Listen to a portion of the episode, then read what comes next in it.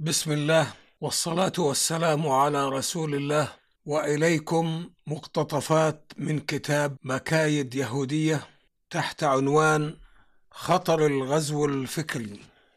إن اليد التي يمكن أن تضغط على زناد المدفع فتنطلق منه قذيفة تدك بنيانا شامخا والتي يمكن أن تحرك مفتاحا فينبعث منه صاروخ يروع ويقتل ألوفا من الناس والتي يمكن أن تغمز زرا في آلة فتندفع منها قنبلة ذرية أو هيدروجينية فتدك مدينة وتقتل شعبا وتقوض حضارة والتي يمكن أن تخط أمرا إلى جيش فيتوجه إلى حرب طاحنة.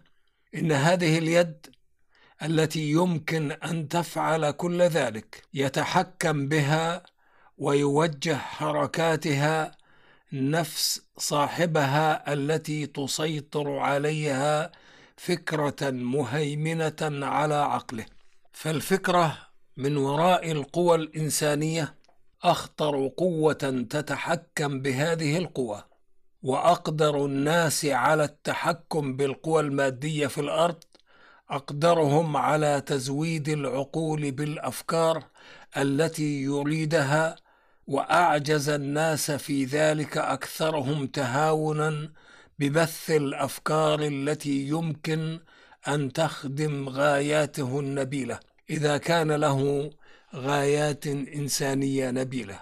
ومهما بلغت أمة من الضعف في القوى المادية أمام أمم أخرى فإنها تستطيع أن تستخدم لغاياتها قوى الأمم الأخرى متى استطاعت أن تغذي عقولهم بما تشاء من أفكار وتملأ قلوبهم بما تشاء من قناعات ومعتقدات. وقد أدرك أعداء الإسلام هذه الحقيقة وهالهم قوة المسلمين الضاربة. في أكثر من نصف المعمورة أيام كان للمسلمين تلك القوة فأخذوا يحركون جيوش الغزو الفكري من كل مكان ويوجهونها إلى بلاد المسلمين. لماذا؟ ليهدموا الوحده الفكريه الناظمه لهم في سلك وحده جماعة المسلمين ولتكون محدثات الأفكار التي تدخل إلى أفرادهم بمثابة جيش سحري غير مرئي يمعن في صفوف المسلمين قتلا وتشريدا ويمعن في قلاعهم هدما وتخريبا دون أن يصيبه سهم واحد في هذه الحرب الخبيثة التي يغفل عنها السواد الأعظم من المستهدفين في هذه الحرب. وكان في مقدمة أعداء الإسلام الذين خططوا لهذا الغزو الفكري طائفة يهود. وقد كانوا بمثابة الشيطان في عصابة المجرمين وآزرهم في ذلك حقبة من الدهر بقايا الخرميه من المجوس وأبناء الملوك من فارس الذين أكل الحقد قلوبهم إذ فقدوا ملك فارس بسبب الفتح الإسلامي وواكب مسيرتهم الاثمه الظالمه عصورا عديدة مديدة الصليبيون الذين أعماهم التعصب المقيت فجعلهم لا يلتفتون إلى إيه حقيقة تعرض عليهم مهما كانت واضحة وضوح الشمس في رابعة نهار صاحي. كما أعمتهم المطامع الاستعمارية لاستغلال خيرات بلاد المسلمين. وآثر هذا الغزو قسما كبيرا من أثره. وقطف أعداء الإسلام من ثمره.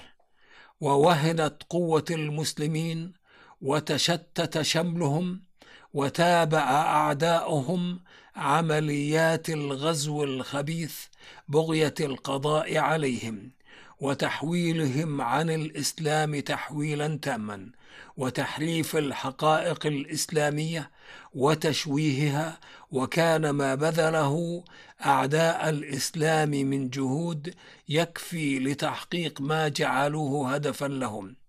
لولا أن الإسلام حق من عند الله ولولا أن الله يصونه من أعدائه ويحميه باستمرار وذلك بما يقيض له من رجال يحافظون عليه ويدافعون عنه لا يضرهم من خالفهم. ألا وإن من واجب المسلمين في مشارق الأرض ومغاربها أن يتنبهوا لهذا الغزو المركز على عقولهم. ويفيدوا من خطط عدوهم ويحملوا أفكارهم ومعارفهم الحقة إلى العالم أجمع.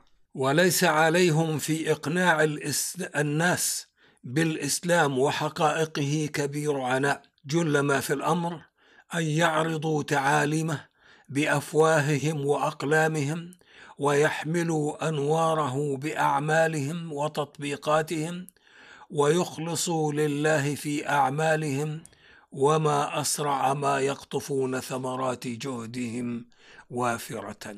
وبهذا نكون قد انتهينا من هذا المقطع الصوتي والسلام عليكم ورحمة الله وبركاته.